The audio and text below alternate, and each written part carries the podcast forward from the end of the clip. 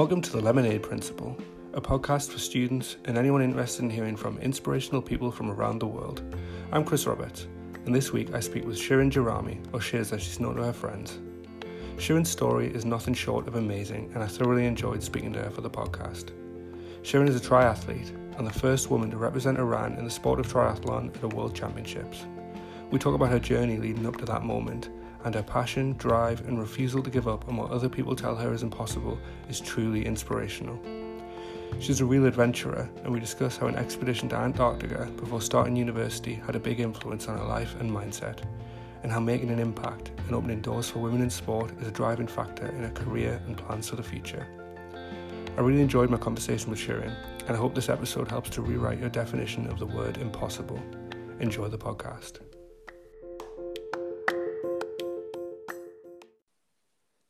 Hi everyone, welcome back to the podcast. I'm really pleased today to be joined by Shiz Gerami. Hi Shiz. Hello. How are you? I'm good, thank you. Good, good. Um, so thank you for joining me on the podcast, first of all. Thank you for having me.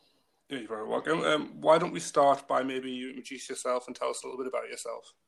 Well, my name is Shiz Jarami, or Garami, um, and I have become known as a triathlete, the first female triathletes of Iran, which is rather hilarious. Um, and I went to Durham for university. I did my undergrads at Durham, and that's where I started my triathlon internship.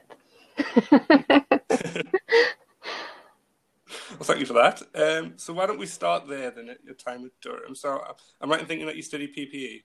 I did study PPE, yes. So maybe you could tell us a bit about that. Why PPE, um, and go from there. Well, I applied to study natural sciences at Durham. Okay. And uh, the reason being is because I really could not make up my mind what to study. Um, during my A levels, my teacher sat me down, my school teacher sat me down and said, do you want to be when you grow up? And I said, well, I'd like to be a doctor and a lawyer and a politician all at the same time. And he said, Well, you have to decide. And then I had to pick three A levels. I couldn't decide. So I ended up doing eight and any extracurricular I could just to keep my options open. And then the only reason I um, chose to do natural sciences was because I figured I could, you know, do everything and, you know, it still keeps my options open. I can still go into medicine after that and just study all the, uh, all the other subjects I'd like to study. Mm. Um, and then it just after I got my A level results, I was accepted into this expedition to the Antarctic, which I had not been planning on doing and I wasn't really expecting to be accepted on it. Mm. And it was just, you know, such a great opportunity that I thought I should just call up Durham and defer my entry.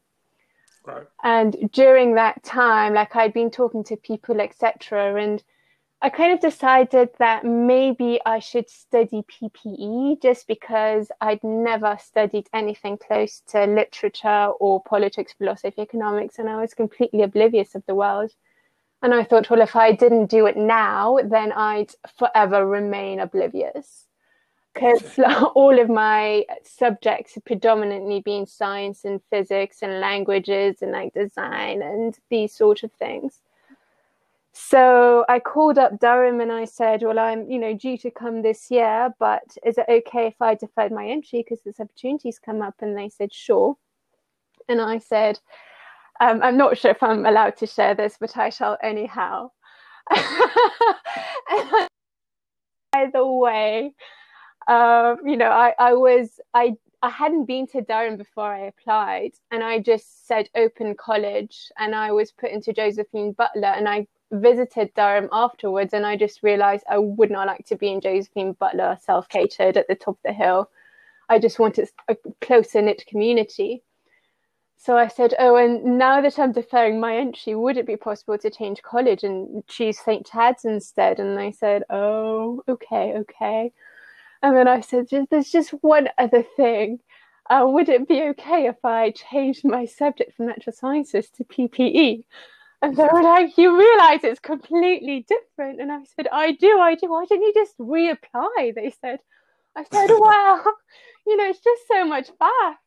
And then they just accepted my my changes and I went off to the Antarctic, which was an amazing, amazing, amazing experience. And so the year after I come to St. Chad's in Durham to study PPE, and I'm extremely excited about it.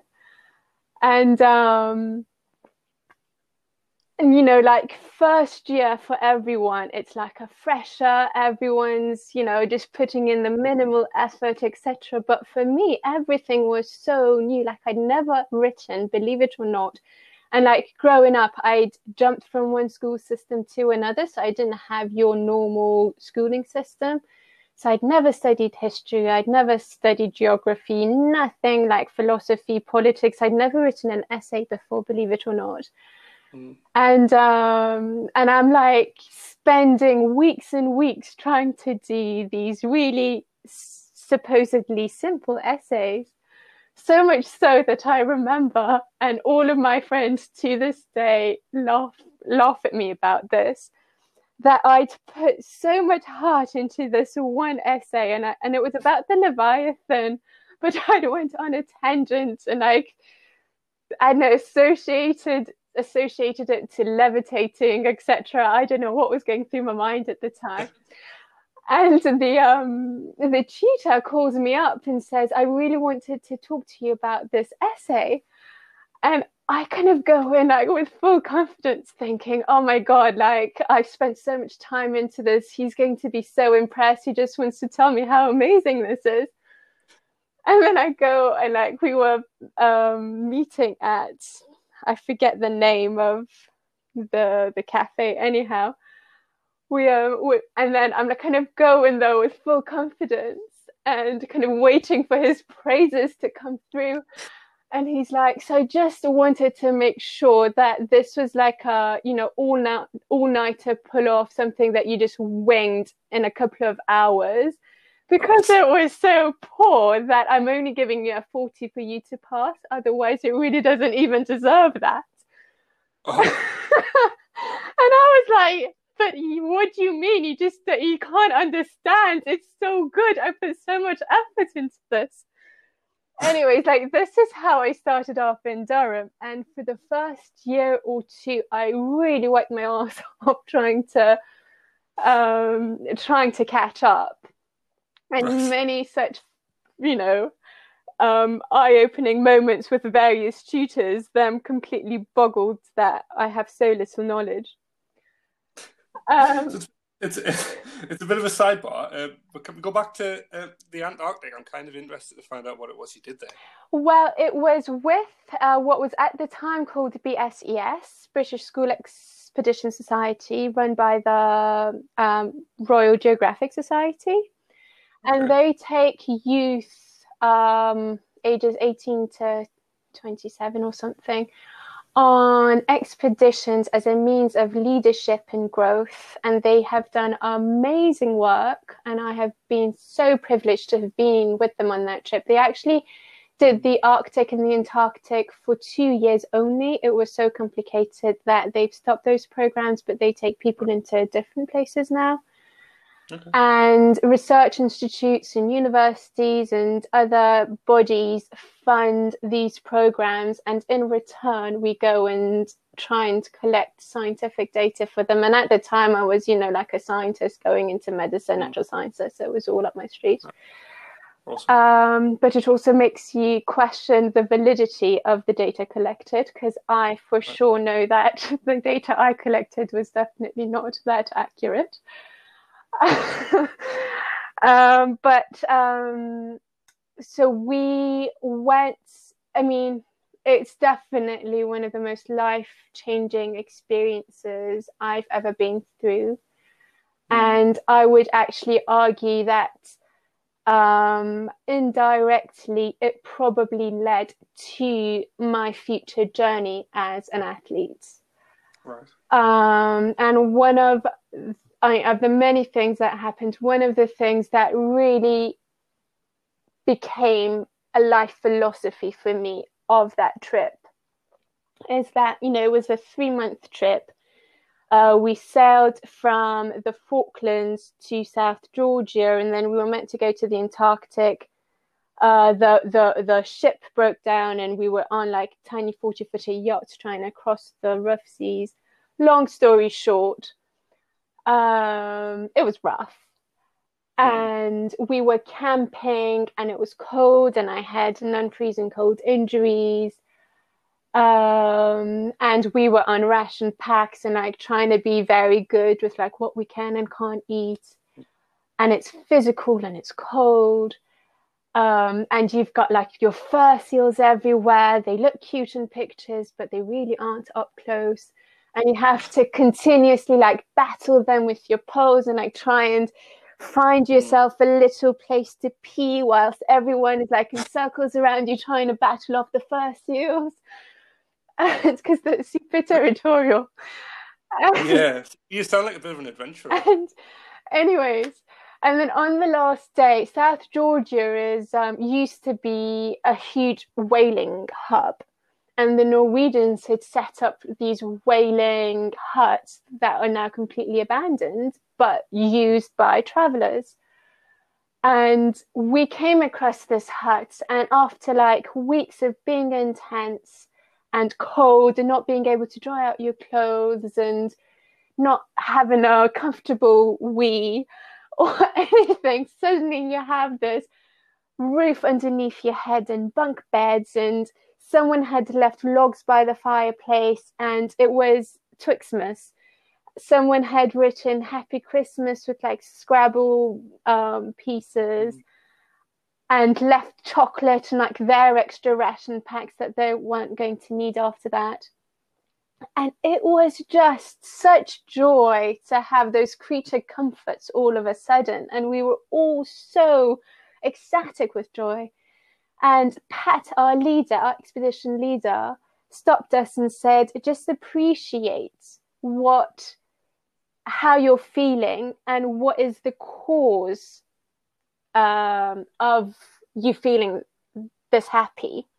And when we leave this hut, make sure that you leave it in a state that is as good so that the next travelers also get the same feeling of comfort and happiness that you guys just gained. And if you can find a way to even improve on that, then do it for the next travelers. And that really has become a life philosophy metaphor for me. Mm. Um, anyways, I came to Durham. Mm-hmm. and I had an absolutely amazing time in Durham. Um, that's good to know. Yeah. and, and am I right in thinking you started triathlon by joining the Triathlon Society? Yeah, so the way that came about is I think I either came across them first year, second year in the Freshers Week and the stalls of all the societies going around. I didn't even know what a triathlon was. Like the first time I set my eyes in it, I was like, oh, what's this? Oh boy, it's, you know, far higher than my physical ability. Like I'm not, I may have gone to the Antarctic, but I am not, I wasn't a um, athletic person in any way or form. Um, rowing is huge in Durham, and I entered, you know, just you know, uh, college rowing just for fun. Um, and then the second year, I was in a really good boat. I was actually with St. Cuthbert's Rowing Club and you know we had an awesome time together but then most of the people in my boat graduated. They were the year above me. And so for third year i was like oh you know i don't want to go through having to find good boatmates again and don't know how to don't know what to do etc and then i just been eyeing this triathlon com- uh, club for a while and thinking, oh, I really would like to give it a go, but I don't think I can. Like second year, I went there for like a taster session and then was just too intimidated and never went back. And third year, I thought, do you know what? If I don't do it now, then I'll never do it. So I went um, and, you know, I borrowed my housemate's bike um, I had barely swum before. I only learnt to swim um, two years ago at school. Um, and I was like literally just trying to not drown. And and I actually did my first 2K run two years prior to that, and that was I remember like such a huge exertion for me. And um, so like I'm, I'm not kidding when I said I'm not athletic. And I went to the, the, to the sessions and I was like being dropped left, right, and center, eating everyone's dust. Not even because by the time I caught up, the dust had all settled. And um, you know, like they and the only reason I kept going back was because I fell in love with the people. I, you know, there was just such an amazing cohort of people there, so supportive, so amazing.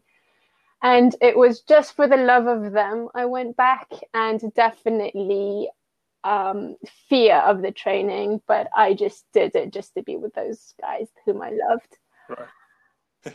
Could you see a career coming Absolutely from there? Absolutely no way in my wildest dreams. And so your first your first triathlon was in 2011, is that So right? my first triathlon was actually uh, one of the girls, Gail, at um, tri- at the Tri Club. I mean, th- they were all very good athletes.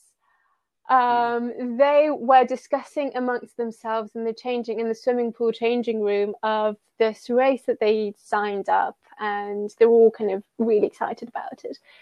And I think out of kindness and politeness, she just and you know just uh, wanting to make me feel not left out. She said, "Oh, you know, we're doing that mm. race. You know, should you wish to do it?" And I said, oh, "Okay, I'll do it." No idea what I signed up signed up for. And then they were like, "Oh, okay, she she just wants to do it too." And then, like I, you know, and I don't do much research before I say, "Fine, I'll do it." I just, as I said, wing things. And and then it's kind of like coming up to the race, and I'm like, what did I, by the way, sign up to? And it was a half Ironman, and I'd, you know, never done the distances before, and it, and I was petrified when I figured out what it actually was that I was required to do. And um, I, I literally did very nearly did not show up to the race um, but and the oh, the one and only reason I um, I showed up was because my friends are going to be there, and I'm only going to be there because they are there, and I'd feel like I can't check in out now, so so close to the race. And then when I went to the to the start line on on the race day, I thought, well, there's absolutely no way that I can do this. Um, but um, let's just just because I don't want to let my friends down, and I've come all the way for them. I'm just going to start breaststroking the swim because I was still not very comfortable uh, front crawling. I could breaststroke, but that was it. Right. And um, and then you know, and then there's the top the cutoff time. So like, if you can't do the swim and say, I can't remember what the cutoff was for that race, but like for 40 minutes, then they'll fish you out of the water and say, sorry, game over. And I said, okay, I'll just, you know, start breaststroking leisurely and then they'll fish me out. And I'd be like, at least I tried, guys. I'll look them in the face and said, you know, I, at least I tried. But then, you know, I breaststroked my way around and no one, and, and I got out and no one stopped me. And I was like, oh, well, that's strange. Well, I'll just start spinning on my bike. And surely at one point they're going to say game over but um, you know that didn't happen. And then i did one um, did the run and i finished the race in a relatively not too bad of a time. And it was again another moment of do you know what? We give up um, we give up things before we've actually given it our all. In so many circumstances in life most of the time we don't even turn up to the start line to begin with to even give it a try. And it again became another metaphor for life of, you know, you don't give up until you've actually given it your all. Um, so yeah, that was my first race, and I do think it was in 2011, although I'm very bad at remembering dates. What's amazing about that though is fast forward, I think what two years, and you're then competing in the world championship. Well, not because of my uh, physical prowess. I'll give you that. so I mean, well, let's get into that now. Then, um, you are the first woman to represent Iran in the sport yes. triathlon. Yeah, so congratulations on that. That's an unbelievable achievement. Uh, how did that come about? Can you tell us a little bit about that? Um, I'll backtrack a little bit, and I would go back to Durham again. And I would tell you that when I was in Durham, actually, one of the things that was consistent with me throughout my various career fantasy changes was that I really want to to serve. Whatever it is that I do, I want it to be in service, be it um, a lawyer working in war torn countries, you know, being this gallivant lawyer trying to um, you know, fight for the right of those deprived or whatever fancy thoughts I had mm. in my head. Um, or like a doctor working with Medicine Without Borders or, you know, whatever it was. And one of the biggest things, one of my biggest goals actually was to one day work for the UN. It was like my my thing. And when in Durham, one of the ex Chadians, he provided an opportunity for a number of Chadians to go and work in Kosovo for the UN. And through that, I got an internship with the UNDP in Kosovo for three months, and a bunch of us went, all working in different departments.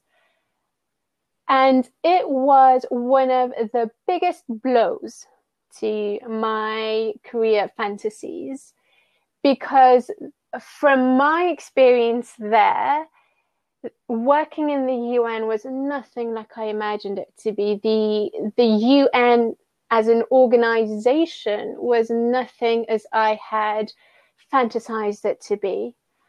Um, and it came as a blow that it was imperfect and it was, you know, so many flaws in it. And, you know, I just created this this god of a thing which just crumbled down. And it and it really broke my heart and it took me a while to kind of overcome this heartache. Um, but i think one of the things i want to say is doing things and failing at it is actually one of the greatest ways of learning what you want or what you don't want. And that kind of made me think, well, I really don't want to be working for charities again. I really don't want to be working for the UN, which was my ultimate dream. After Durham, I then went and worked in what was called a venture philanthropy. So it was my ideal, what I thought would be my ideal, in the sense that um, it worked with charities to turn them into social enterprises so that they can become independent, so that they can have the resources and the networks and the money needed to do the to to to um, to carry out the work that they think is necessary. Because I just feel that in charity, so much time and effort is spent writing reports for donors and like trying to make things work in a way that a donor wants rather than the work that actually needs to be done. Um, and so it was kind of my ideal thing that I wanted to do. But with a bit of time, I realized that actually even this model isn't good enough for me. Um, and, you know, there were so many flaws and imperfections that again broke my heart. And so then I thought, you know what? I'm just going to go into the corporate world and I started and just learn how the world works and business works and, you know, try and approach making a difference, serving effectively through through another angle.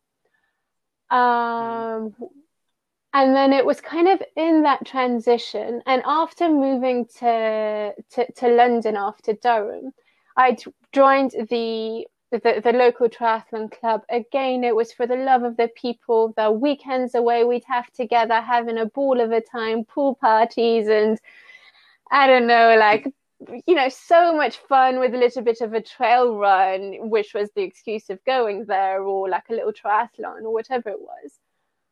Um, and then with that group of friends, we were kind of discussing, and it's London, it's so multicultural.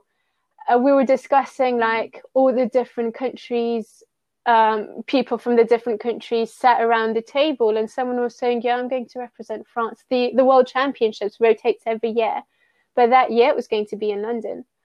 And someone said, "Oh, I'm going to represent uh, France," and the other person said New Zealand, and the other person said Australia, and whatnot. And, you know, towards the end, someone, as a joke, laughed and said, Oh, you've got, you know, some uh, Iranian background. You, you, would you represent Iran? And we all laughed and said, Well, that's not going to be possible. And we went our way. But I kind I got home that night and thought, you know, why did you laugh at it and say it was impossible when you don't actually know? Um, mm and for and it all started with a laugh you know nothing was serious about it and so i actually did some research and figured actually there is a triathlon club in iran a triathlon federation in iran and i hadn't even known this and i thought well it you know doesn't hurt just sending an email saying hey you know i'm i'm i live in london i'm iranian and would it be possible to represent you and and I received the answer that I expected, which was no, we don't support women in triathlons and goodbye. But kind of. Having that tangible evidence, if it were, rather than me thinking it's not possible, in a way brought me back to that whaling hut in the Antarctic. Um, mm. That you know, what is it that gives you so much joy and how would you leave it for other people to enjoy it? And suddenly looking back, and it had been like a year, two years that I'd been doing triathlons at that point, and it had changed my life so positively. It had impacted my health, mental, social well being in a way that I'd never ever thought possible. And I thought, had I actually been a girl living and growing up in Iran, I would have, to this date, still wouldn't have known what a triathlon was. And I would have never even dreamed of doing a triathlon. Um, and why not share that? Why not share the joy with other women? and so you know I, I i slept on it for a couple of days and then i sent a reply you know like a three pager of why i think it's important and why youth would benefit from this. And on an international um, scene you know sports is a world where all humans come together in harmony speaking the same language of tears laughter and hard work. And why not be part of this all together um, and the conversation started from there. And it was a six month of toing and froing, email after email. And one of the things that for Iran is super important is that by law, all women have to cover. And therefore, if you're representing mm. Iran, you have to cover. And so one of the reasons so i asked them just give me some of the reasons why it's not possible and they said well you, there's no way you can do a triathlon and abide to the dressing code to the dress code and i said if that is the only reason then give me some time to figure this out and you know i don't cover in my personal life and i've just been going in like tr- normal tri suits to that point but I thought it's going to be such an easy fix. Just go into a shop, get mm. some covered clothes, and ta-da! But it was actually so much more complicated and it was really hard to find something that was performance worthy that you wouldn't overheat in that wouldn't like flap and you know drown you in the water and whatnot. Um, and uh, well on one hand comply with the ITU the International Triathlon Union regulation and they've got a ton of them and at the same time comply with Iran's um, federations requirements. And um, and so kind of so that kind of led me into let me just find a solution. And it also brought me back to that first um, triathlon I did with my uni friends that you know it felt impossible. I really really really didn't think i could do it but it was like mm. every day i was about to give up i said the start line the start line being you know 13th of september 15th of september whenever that race was is hmm. still a few months away and you're going to give it your all until the start line and you're not going to just back off mm. and hmm. think it's impossible without actually giving it your all yeah.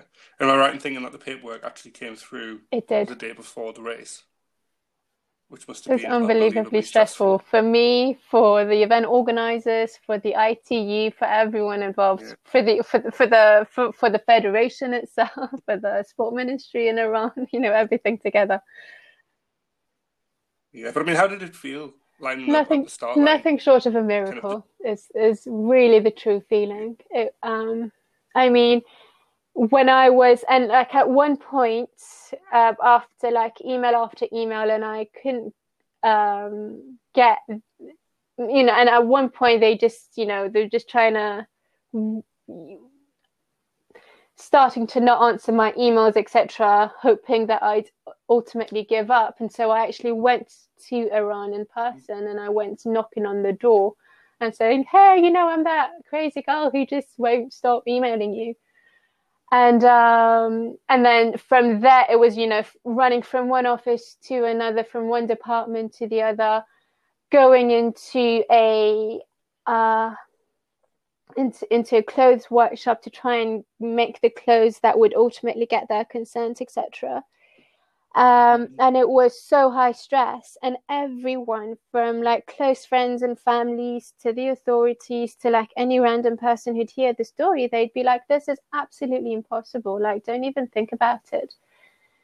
And the day after the race the first headline that came out of iran um, quoted by someone who had told me like don't even think about this. It was the it was the um at the time the deputy minister of sports. Um and the title read in one of like the biggest national newspapers the impossible was made possible. And just mm. And the president he tweeted, did tweeted but that that headline itself just sent shivers up my spine because that really was what I was mm. trying. It was a very personal journey. I really wanted to know, you know, where we're told all these grand, beautiful quotes of inspiration, like "There's no such thing as impossible. When there's a will, there's a way," and all these things. Are they true? You know, you know, it's it's it's one thing about saying or writing these quotes, but when it actually comes to action, is it true? And this is what I really wanted to explore. I really like, I knew that if I did not get that permission for the rest of my life, I would look at myself and say, well, there is such a thing as impossible. And I really wanted to take it to the next stage of my life and believe wholeheartedly that there really is no such thing as impossible. Mm. And I know you've mentioned to me before that your um, your focus now is on impactful races. Well, so here's the thing. I mean, I didn't go to the World Champs in London because I was this really budding, amazing athlete, hidden talent that no one had discovered me. Far from it. I came second to last, I think. Um, and I mean, of the long list of all the things I've always wanted to do, to do in life, sports never came close. You know, the tiniest bit of making the ma- making the cut. It was just never on my agenda. Um, and I had no intention whatsoever of continuing as an athlete. I had, I mean, I didn't do that to become an athlete. I was just doing it as a side, uh, you know, uh, as as a side whilst my main thing was still my my job in London and wanting to move on to the corporate world. Um, but after mm. that race, it was so positive and the reaction to it was so much it was just like beyond anything i'd ever thought you know i really was had not been expecting any of this it was just such a personal journey. I didn't think mm. it would amplify so much in the international world. Um, and then, and what I really wanted off the back of that was, you know, if they give permission to me, this random shiz girl, then it means that this permission, because it's from the government, because it's from the authorities, it's then um, granted to all women. Um, and it initially hmm. was, but then afterwards they said actually it's still really sensitive and therefore will allow you to continue racing, but this isn't going to be for all women in Iran. And that to me was like, well, that's a little despite the point. I was still, you know, I was I was racing regardless of your permission because I live in the UK and I don't really have to represent Iran. Um, mm and so I kind of thought, what if I continued um, doing triathlons, continued representing Iran, continued racing in relatively important races if I can get the permission? And um, with that, the sensitivities would work themselves out and we'll come to solutions and we'll, you know, and with time, everyone can do this. Um, and, and, and it's still ongoing, you know, it's five years on if not more. I don't want to count. and um, I suppose I was kind of like tethering between do I put my everything in becoming the best athlete I can possibly be?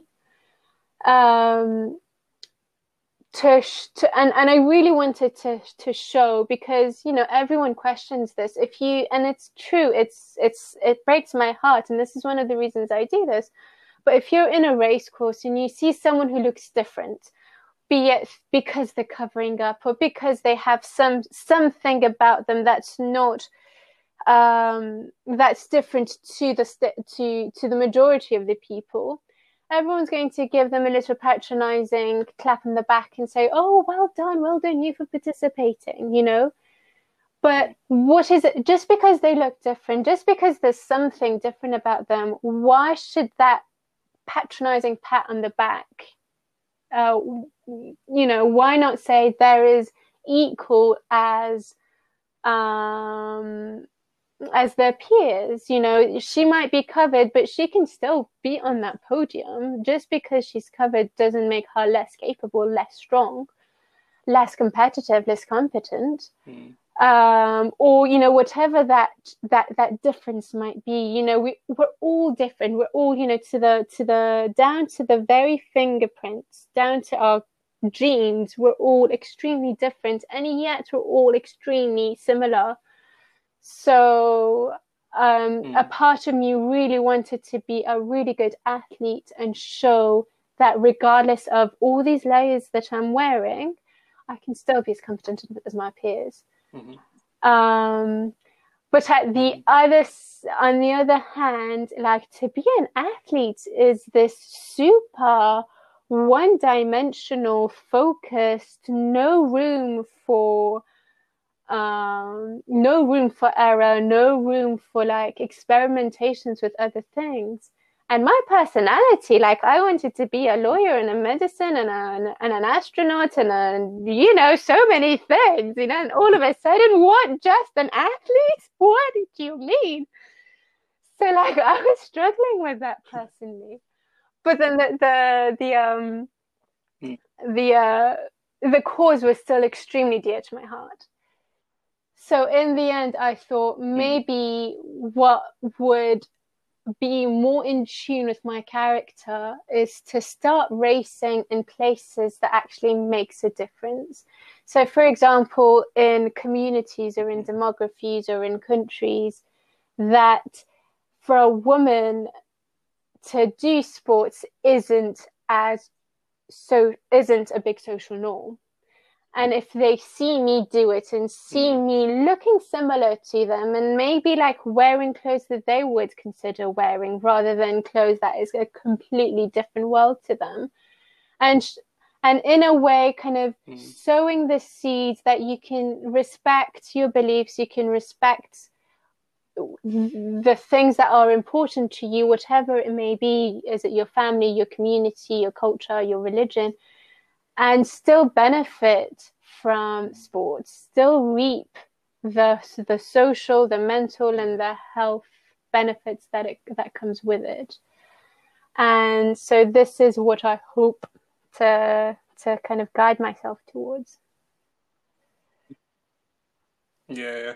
So I mean, I know that you're. It sounds like you're really interested in making an impact and making a difference. And one of the things that you mentioned you're you're looking at at the moment is well, um, your own clothing uh, line.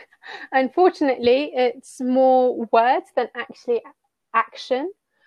Um, over the past, I mean, from from the day that I decided to represent Iran, I realized that actually clothes do make a big difference.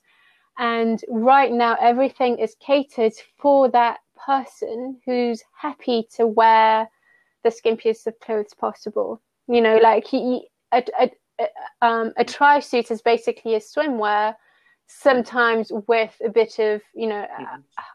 half a legging. Um, and you have to be comfortable wearing these clothes in a huge crowd of people prancing about, swimming, cycling, running, hanging about, finish line. Um, and a lot of women are happy to do that, and a lot of women aren't. You know, be it religiously, be it body confidence issues, be it sun protection, be it, you know, 101 reasons. Um, and why, therefore, make sports into something that's so monocultural?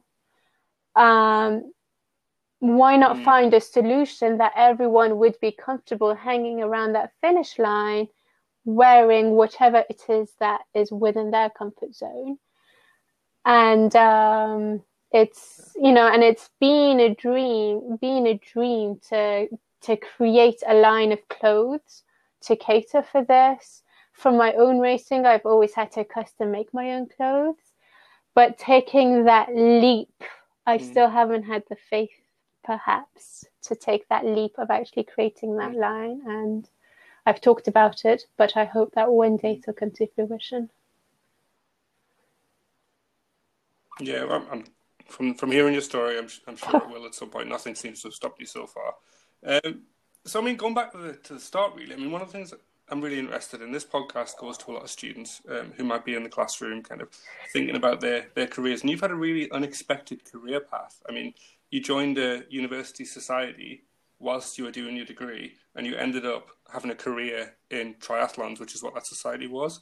I mean, what would you say about that to people in the classroom? Is it just a case of I would say just try out everything. You know, the things that you think you're going to hate, try them out because you'd be surprised. The things that you think you're going to love, try them out because you're going to be surprised for the things that you're absolutely clueless about, try them out because you're going to learn so much from them. And I'm a big believer, a huge believer that everything happens for a reason and there's no way you can plan in advance. I mean, I mean, we're living in this is being recorded during the coronavirus. How many plans, grand plans did we have to, mm. you know, over the summer? And none of them are going to happen. You know, so many like buying a house, doing this, doing that. A lot of them aren't going to be possible. As an athlete, you know, that's really going to impact my career. I can't swim at the moment. I can't train at the train properly at the moment. How's that going to affect my career going forward? I have no idea. But just take things as they are. Everything happens for a reason, and just see the positive of them and allow the universe to guide you in the most unexpected places. Mm. Which I think is really good advice, uh, to be fair. So, why don't we talk about your? I know you've had quite a bit of success recently. Um, you I did. recently won the Middle East Championships. Thanks. Congratulations. Could you talk about that for a little while? I mean, it does, does. that mean you qualified for the so, World Championships too? First right? of all, there are several ways of racing, and you know, just to just to go back to my previous point, I am no hidden talent waiting to be discovered. This was um, the, the middle the Middle East Championships takes it takes place in Bahrain, and there are two ways of racing in a professional field or in what is called an age group field, i.e., a non-professional field. Um, I won the age group field, um, and that was won through all the Middle Easterns, right? So I didn't win the race globally. I won the race in the Middle East category. Um, but it meant so much to me because, as I said, it was so important for me to show that you can wear whatever, be whoever, and still get on that podium. And that personally was something that I tried so mm. hard to prove. And I think it was something that showed. Mm-hmm. Um, so yeah, it meant a lot. And also it was kind of off the back of that, me thinking nothing is ever good enough. You know, fine. I mean, five years ago to have thought I'd be winning the Middle East champs title, um, that would have been way beyond my imagination today I'd kind of look at it and say, actually, it really wasn't that big of an effort. Come on, Shiz, you know, who you can, who are you going to kid? Um, you know, you need to win the world champs, and then when you win the world champs, you need to win the pro category, and when you win the pro category, then you need to do that, and it's never ending. It is never ending. And for me, it was a uh, maybe let's start to think about the the bigger picture and the other things that you would like to do. For mm. example, racing with an impact. Racing with an impact isn't necessarily going to be racing in, I don't know, in, you know, like being the best in a world championship, but it could have more impact given what you're passionate about. Another athlete will have a very different mm. passion, and maybe for them it would be to win the world champs but you know you need to know what your personalities are what your strengths are and what you want your impact to be so yeah yeah i mean i was going to ask about your plans for the future but you've already mentioned that we're currently living through the coronavirus pandemic I mean, what your guess is as good as mine mm, yeah so, so the, so up until july all races have been cancelled which is very difficult for all athletes yeah. because a lot of people make a living out of this. And also, like, it's so hard to train when you don't know what you're training for. Um, the World Champs yeah. is in November. Whether it's going to take place or not, I think everything's unfolding. For now, it is, but who knows? it's going to be interesting because athletes are going to be coming from all parts of the world, some who've been in lockdown for months with no ability to train. You know, the degrees of lockdown is going to look very differently to different people, and therefore, how they've trained or not trained. Therefore, it would be interesting. I don't know if it's going to take place, and I don't know if it's going to be a level playing field just because everyone's just coming from such different opportunities. Yeah. Yeah, well, fingers crossed. Thank you. Good luck with it if it does if it does take place. Um, so, I mean, I guess to wrap up, um, have you got anything else you'd like to say? Any any other? I think I've talked way too much to already. Anyone listening? okay. Well, honestly, it's been a pleasure speaking to you. I Again, appreciate really, you having really me. Thank you very much. Um, it is. Cheers to Rami. Thank you very much.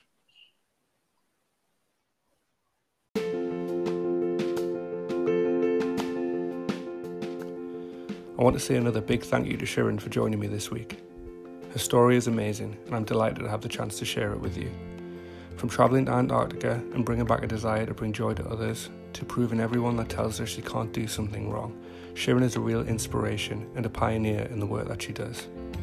It's really clear that she lives her message to never give up until you've given it your all.